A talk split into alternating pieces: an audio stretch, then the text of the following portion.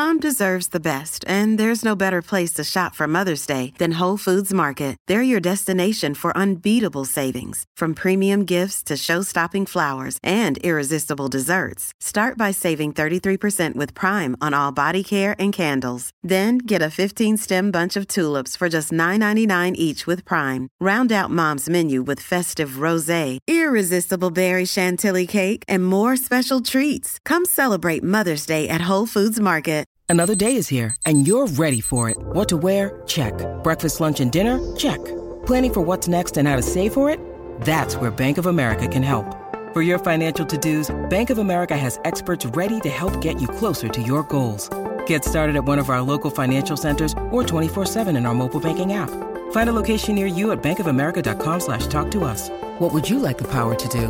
Mobile banking requires downloading the app and is only available for select devices. Message and data rates may apply. Bank of America N A, member F D I C. Looking to build wealth beyond the stock market? Gain access to alternative investment opportunities once reserved for the ultra-wealthy with Yieldstreet. Build a diversified portfolio with investments such as real estate, art, commercial finance, and other alternatives, typically with low stock market correlation and targeting annual yields of up to fifteen percent. Yieldstreet investment minimums start at one thousand dollars. Head to Yieldstreet dot com to join over two hundred seventy-five thousand members and create your account today. This podcast episode is brought to you by Coors Light.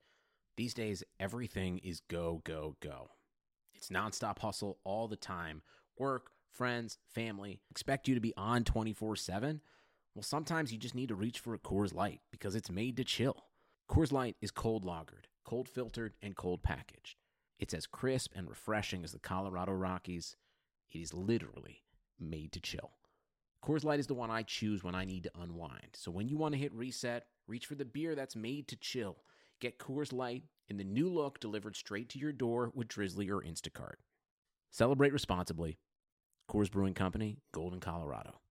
The Madhouse Chicago Hockey Podcast. Over the line, Orr, closing, he's in.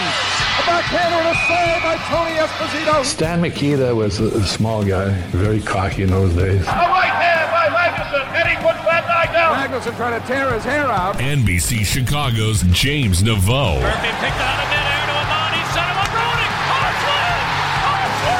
Hodgson! Hodgson! Jeremy Rodick! six seventy The Score's hockey guy, Jay Zawaski. Bill Moore! Hodgson! Hodgson again! Chris Chelios in overtime! Part of Blue Wire Podcasts. Came off the boards, he shoots, he's gone! Down to the Taves, a game-winning goal! The Hawks live to fight another day! Falling back, Sobel and drive, skipped it from Scott! The Madhouse Chicago Hockey Podcast. Chicago's going to be in last place forever. Clear to center for Taves, he got a breakaway! Taves to win the game!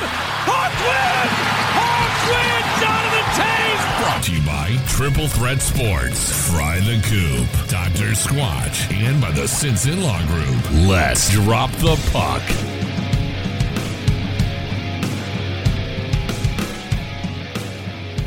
Welcome into this special edition of the Madhouse Chicago Hockey Podcast. My name is Jay Zawaski. Thank you so much for joining me here. We are going to interview author, Sun Times writer, freelance writer, and all-around great dude and huge hockey fan, Evan F. Moore, about his book, Game Misconduct, Hockey's Toxic Culture and How to Fix It. It comes out on October twelfth through Triumph Books. You can pre-order now on Amazon or wherever you buy books. Just like when my book came out, I encourage everybody, and I'm sure Evan does too, to support your local independent booksellers. Let them know you want Evan's book, and you know they'll bend over backwards to get that for you right on time for when it comes out.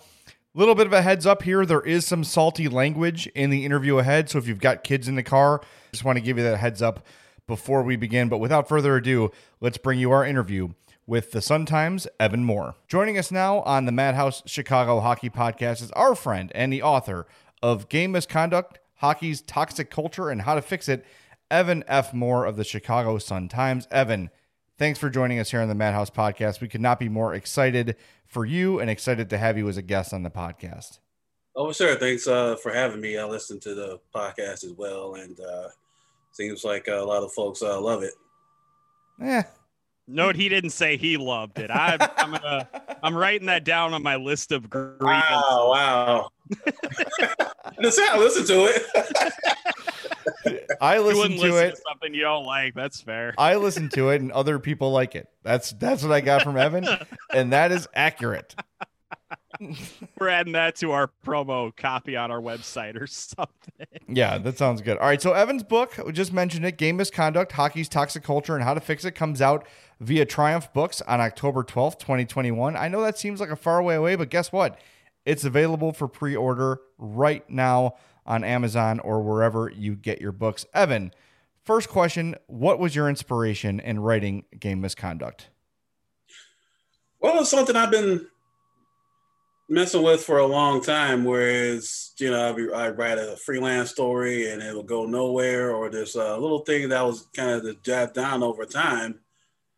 And Jashvina was kind of doing the same thing. And I remember a tweet from her saying like, hey, someone should pay me to write a book about hockey culture. And I, we had already had known each other already, because I had been on her, on her podcast and met her through like on Twitter, like, like everyone else, everyone else kind of meets these days. And uh, so I D M'd her, was like, hey, I'm literally kicking around the same idea. Perhaps we said, you know, uh, team up. Uh, it could be like, you know, like the like the Avengers or or something like that. So it was like, you know, that's cool. And, and we went from there. And obviously, and I feel like some of people I know who've written books in the past. So I just kind of looked at it that way in terms of, you know, like which publisher do we go to and and everything else. So yeah, that's kind of how it really started. And Evan, I've known you obviously for a really long time, and I've known that you, you play a lot of hockey. You play for the Diddleys. I love, loved your jerseys you've worn when you've played uh, hockey in the past. I do like to ask our, ask our guests what, how they got into hockey. I know my journey was watching it on a thirteen inch T V on E S P N, played a lot of roller and street hockey. How did you yourself get into the sport of hockey? Like, what kind of introduced you to it and kind of kept you going in the sport?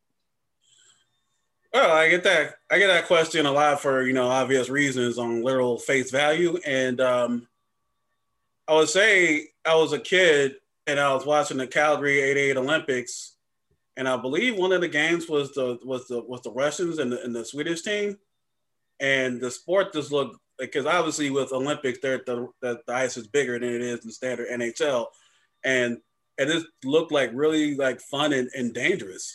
Mm-hmm. It really is the sport, the, the sport. Like I pretty much was like, this is the best thing I've ever seen. You know, like wow, what is this?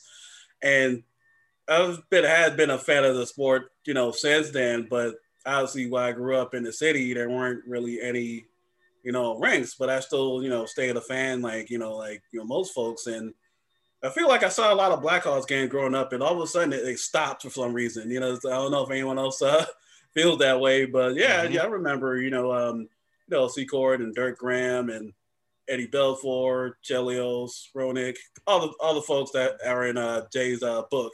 And, uh, thank you. Yeah. So, uh, yeah, so, uh, Yeah, because like most people, you know, I became, I was still a fan of the sport, but when the Blackhawks, obviously, you had this thing where, like, still when someone gets really good and they win some games, they got to be shipped off somewhere. Mm-hmm.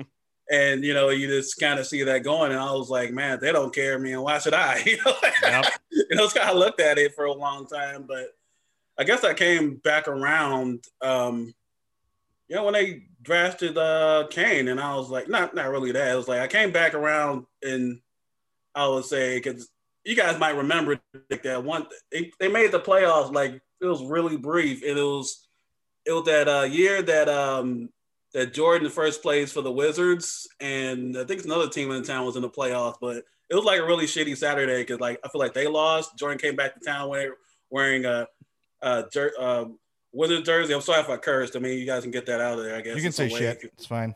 Okay. Cool. Awesome. Fuck yeah. Okay. Um, so, Yeah, so that kind of was, I started with that. And then, you know, I picked it back up when Kane and Toews came around. And I just remember watching the draft highlights and like, look, Kane, that dude's like really young. It's like, it's got to be like somebody who's like, you know, a little brother or something. I was like, this guy's really fucking young.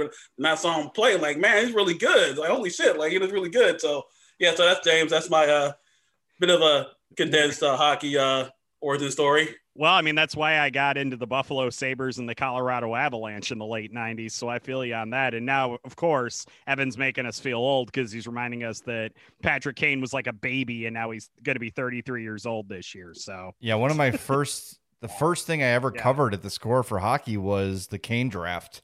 I remember just seeing him with like the hair sticking out of his hat. And he's all pimply faced. And now he's an old, you know, just, I don't want to say old man, but he, his age is, is showing.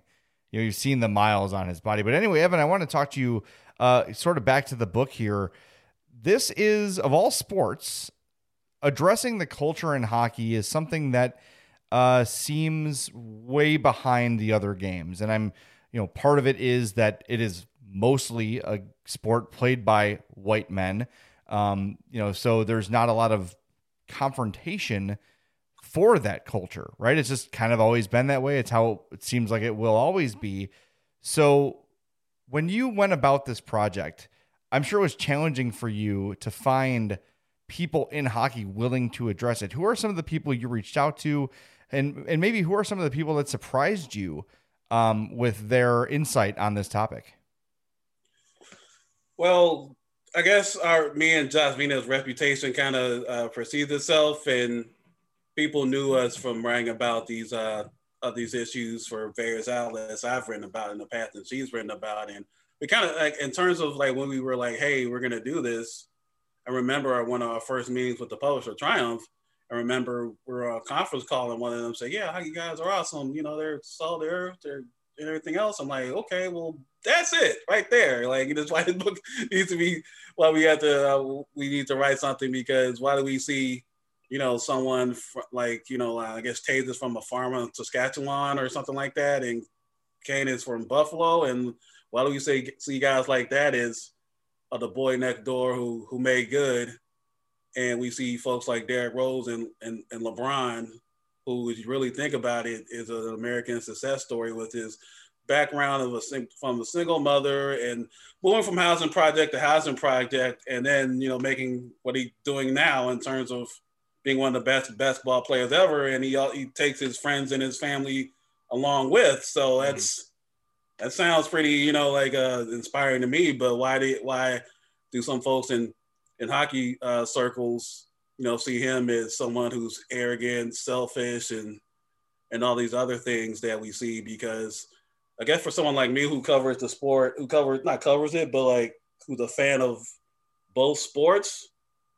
And you see this thing with hockey fans where it's like, because hockey is a really great sport. There's no need to prop itself up. Like Stanley Cup finals, final, all the mystery behind the cup and everything else. Like it's, that's unmatched to me in any professional sport. And why do these folks feel the need to, to pick out a sport who they say they don't watch, but always have something to say about, you know? And, um, I just, I guess for me, when I first saw it, actually was was on six seventy and like one of the iterations of the of Dan Bernstein show. Like I remember him, you know, mentioning that, and he, even he saw like something was going on, it was kind of weird. And then I started seeing stuff online. I remember the first meme I saw that we actually touched in the book. It was a meme about because uh, we know that, you know, the Stanley Cup final and the N B A finals, you know, they they basically happened at the same time, and it was a meme from twenty thirteen.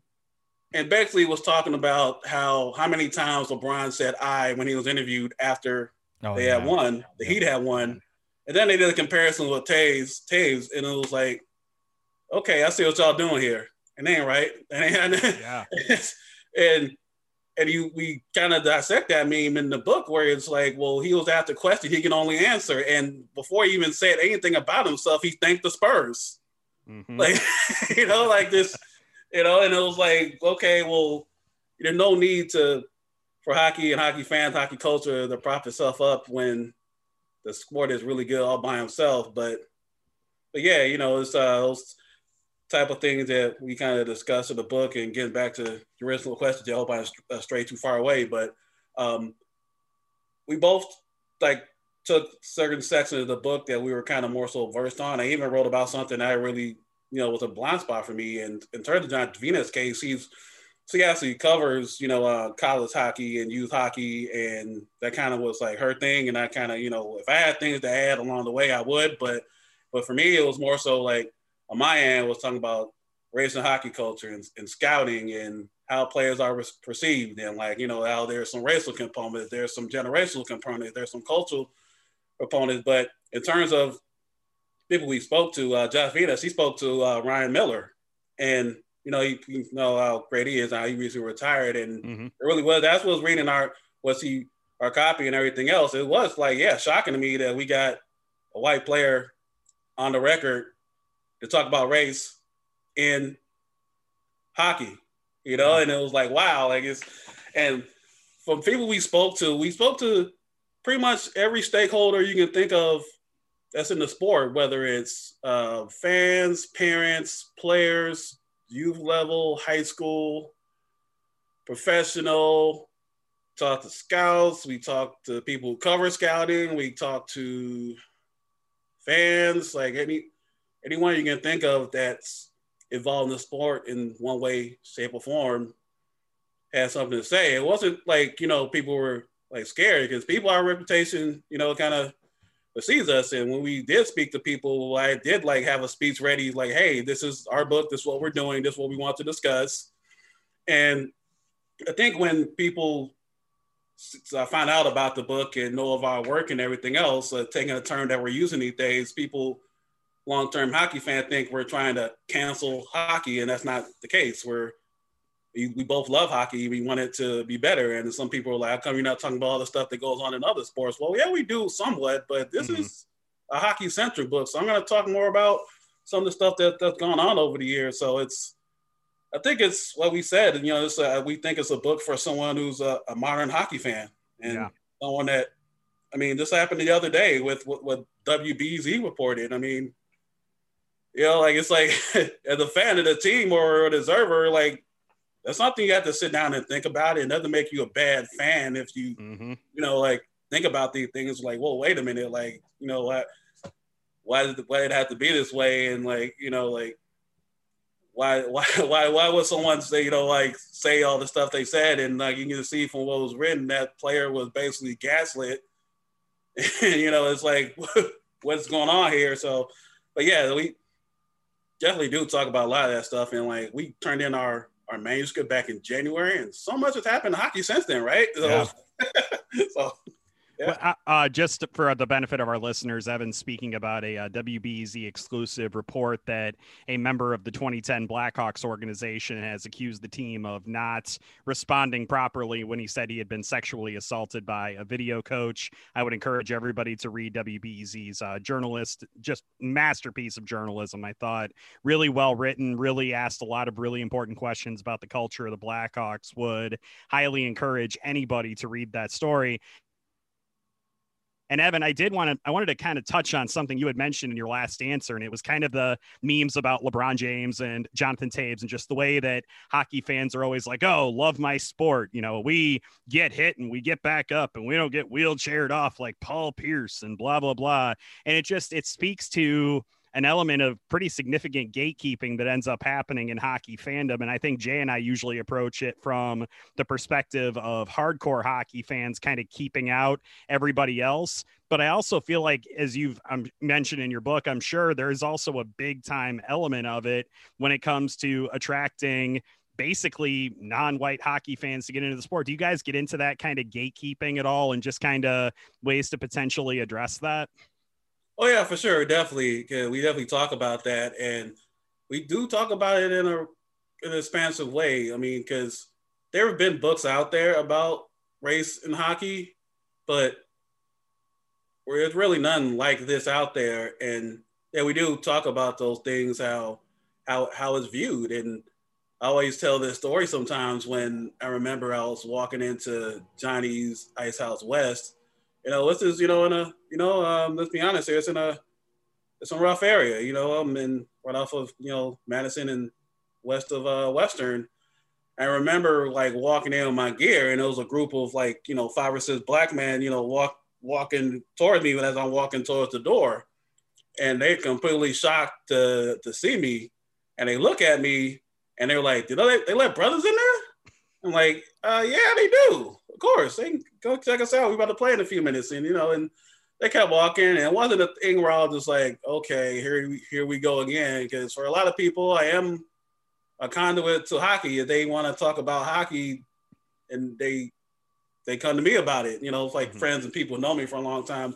So yeah, we do talk about the gatekeeping aspect and what keeps you know, what keep people out and what keeps people, you know, away. And you know, in Chicago, um, people like in any story, like people like winners, and particularly locally, you know, when, you know, uh, you might remember it was during the uh, the thirteen Stanley Cup run, I believe, or the fifteen, probably more so fifteen, but you know, when they when they was uh, W G N and like I think it was Marcus Lashockey was walking out the street. Some guy was walking out the street. He was like, "Black Hawk's so good, like black people liking hockey," and you're just kind of like, "Yeah, yeah, okay," but you know, but yeah, you know, there is a stigma where it's like you feel like that you go to the game or you see all this stuff and you feel like you're stared at. I mean, it's it's been times where when I first started going to games and going to the rink, I could literally feel people staring at me. You know, you're just like, we live in Chicago, so it's like not like it's not like, you know, like out of the ordinary to see,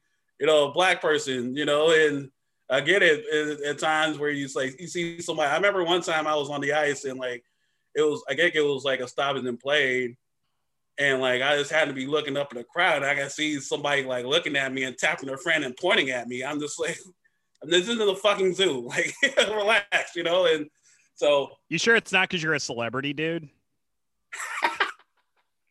I'm, uh, I'm like, I always tell people I'm I'm, I'm uh, locally famous, like zip code famous. Like, it's, that's a zip code or where I'm at. Like, I think that's, there's a level of celebrity there. But yeah, you know, it's like we do definitely, we do discuss gatekeeping aspect and we do talk to fans. I mean, we talk to, uh, we have, uh, what's the name of the book? Uh, Tony X. We talk to him. Oh, nice. Yeah. Oh, nice. Yeah.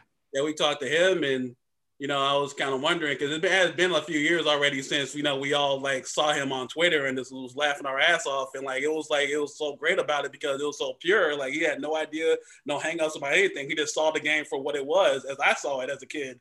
And I mm-hmm. thought it was the most amazing thing ever.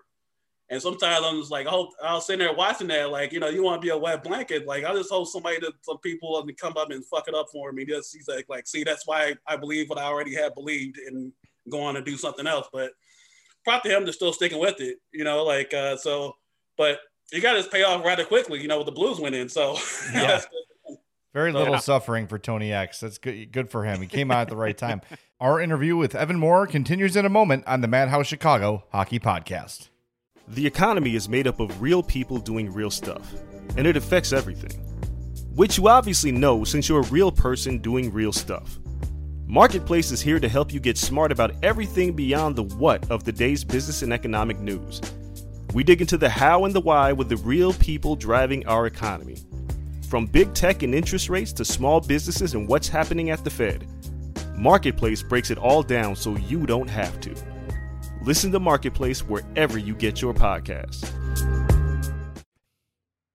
Our guest on the Madhouse Podcast is Sun Times writer and author Evan F. Moore. His book, Game Misconduct, Hockey's Toxic Culture and How to Fix It, is out October twelfth on Triumph Books, but pre-orders are available now. Let's get right back to the interview. So aside from the obvious uh, racial, cultural issues and uh, you know the toxic environment there, what are some of the other things? Because we've seen, you know, more so than other sports, the the sexual assault things happening in hockey. Uh, we've had very recent episodes of homophobia on and off the ice. What are some of the other uh, topics aside from race that you get into in the book?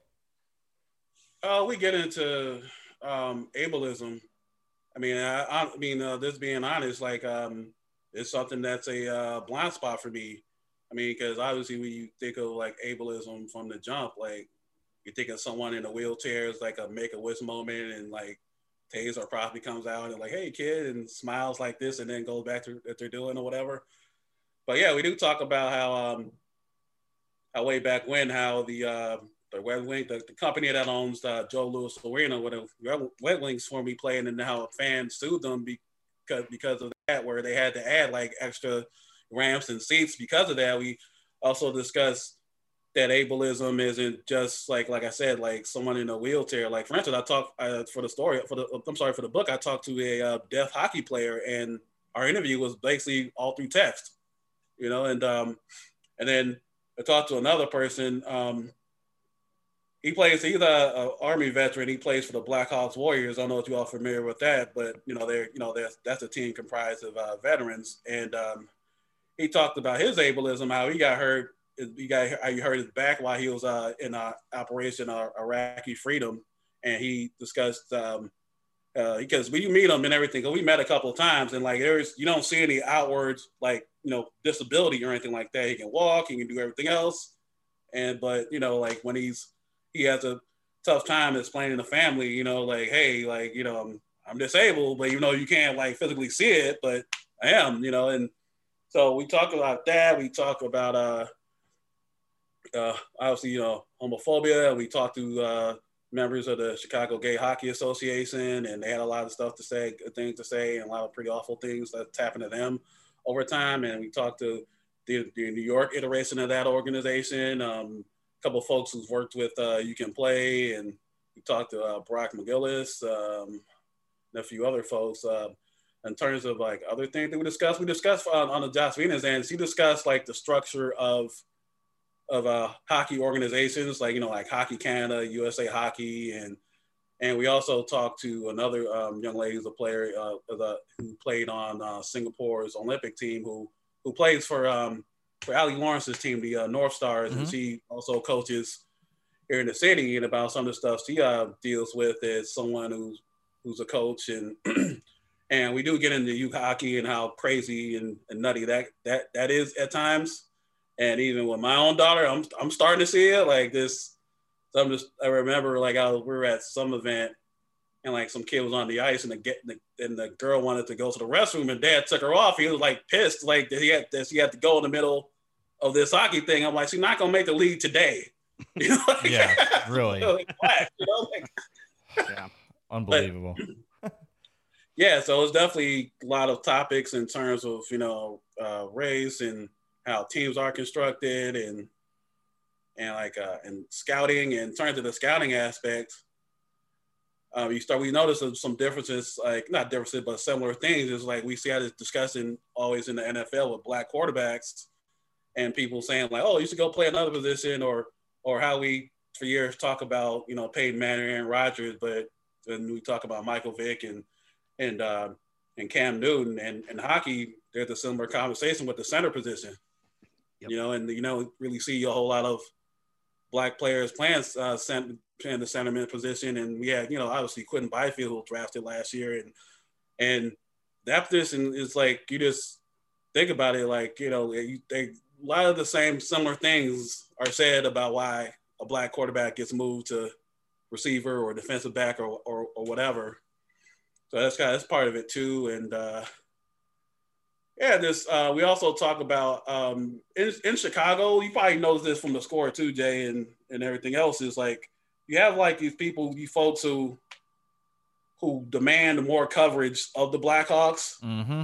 but also, you know, they're like, why are we talking about the Bulls and not thinking of, you're in Chicago, a little basketball mecca, so mm-hmm. coverage di- dictates that. It, it rates better, you know, and some folks don't understand that. And we were kind of like, okay, well, I wonder if this is happening in other cities, or like, you know, Red Wings fans mad at Pistons fans when they were really good, or or Flyers fans like angry when Allen Iverson was uh was doing his thing, or or you know. So we, it turns out like, you know, yeah, some of this happens in other cities, but we even um talked about even some folks in Toronto who who feel like that, hey, like, they even feel like, you know, there's a gatekeeper aspect, and we tie that into why you see so many N B A players coming out of Canada in the last ten, fifteen years.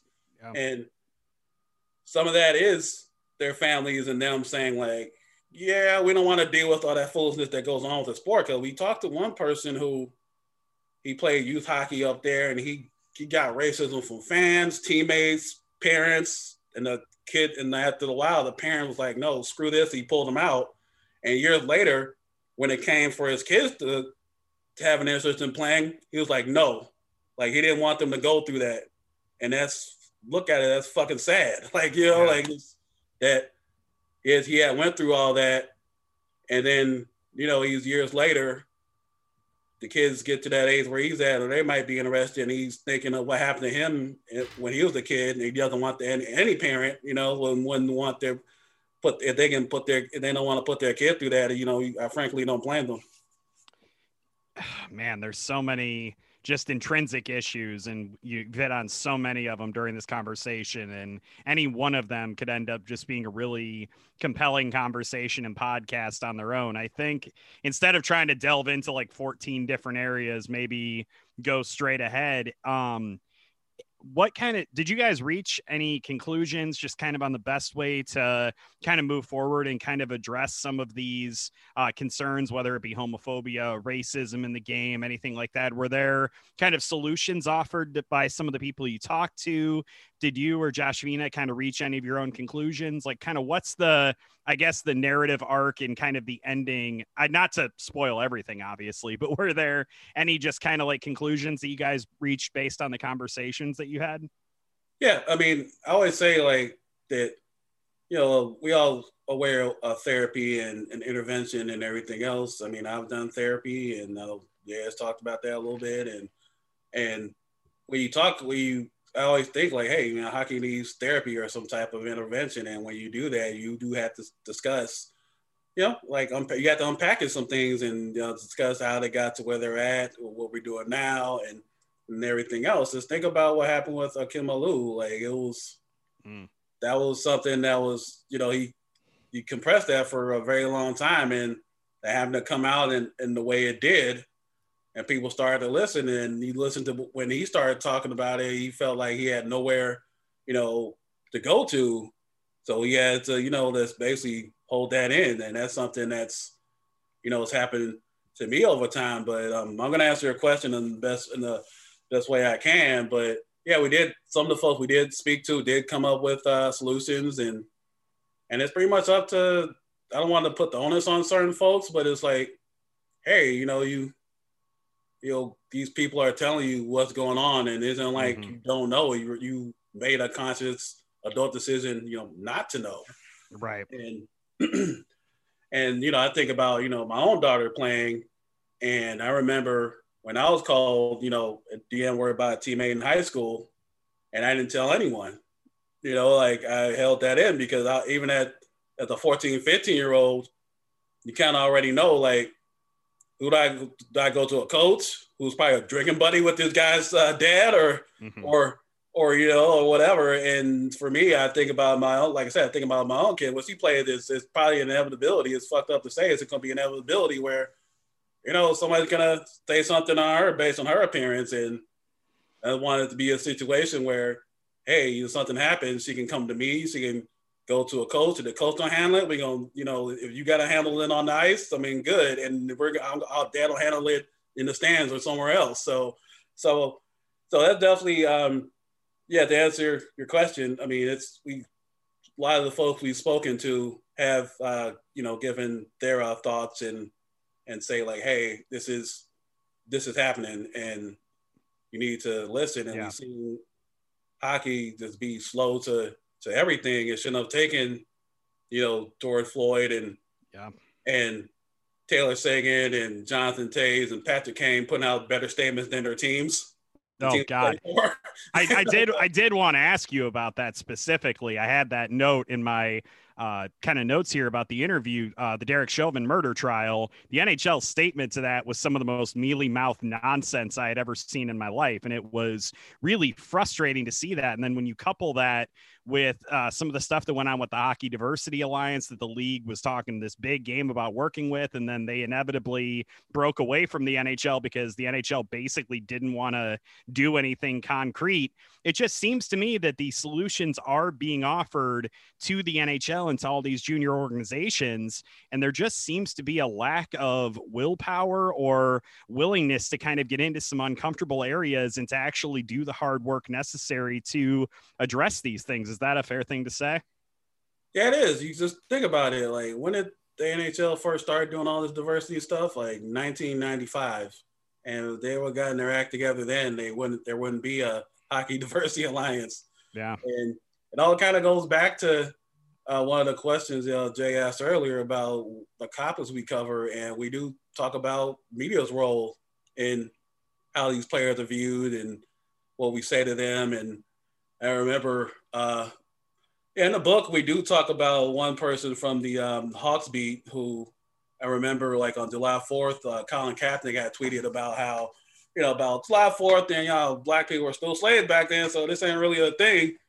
And, you know, a person basically wrote back like, it's, hey, you don't like America, leave, you know. And I honestly thought about naming that person, and I was just like, well, if it happens that way, it's only going to go to that person. Not, we're talking about an entire system, not just one person. Yeah. And you're just kind of like, well, the one person, you know, who you go to for hockey information, you know, had the thoughts and feelings. And then the couple with, you know, like how this stuff is kind of going on in the league. And for a long time, just talking to different players, and they were like, you know, I don't think a, a players' alliance type of thing is going to happen. This was pre-COVID and pre, you know, um, everything that happened last summer. So, yeah, we do that. Obviously get into those areas where it's like, it's like a united front to like look the other way, you know, and, yeah. and, you know, you don't want to, you know, these folks don't want to see it, but it's like when it's like people, I, I just be a part of conversations sometimes when people are like, yeah, diversity is great. This is awesome. And then you explain to them, you know, some of the uh, nuances of that. You literally feel the air suck out the room. It's like the conversation gets like way too heavy. Oh, you mean there's work involved, not just words? Yeah, like it's more than more than retweets and, yeah. and hashtags and everything else. Like it's, I'm not asking these folks. We're not, and none, none of these folks are asking, you know, hockey to fix every problem or anything like that. But it's like, well, why does this sport have these specific, you know, problems? It's just, I mean, there's nobody at at Bulls games yelling badminton, badminton all over again to. to Billy Donovan or Lauri Markkanen, mm. you know, like it's like we had that thing with Devontae Smith-Pelly at the United Center, and you, everyone widely known in hockey culture knows what was going on there, mm-hmm. you know, and and why you yell basketball only specifically to a black player, you you know what you're doing and what you're really trying to say, yeah. you know, and uh, so I think um, We just we're for this book, man. We're just James. We're just trying to kickstart a, a long overdue conversation. I'm not getting rich off of this. I mean, H B O or Netflix comes my way and they want to do something, that'll be awesome for me. But yeah, you know, but we're kickstarting a uncomfortable, you know, conversation, and it's they folks out there have been given multiple chances, yeah, to do right by folks, and and like you know, it's something where it's like, well. If you uh, involve people in the game, like we saw the other day about what, what Wayne Simmons said about, you know, um, about the team barber, like, you know, I, I mean, he ain't going to Supercuts. You know what I'm saying? Like, you know, and, yeah.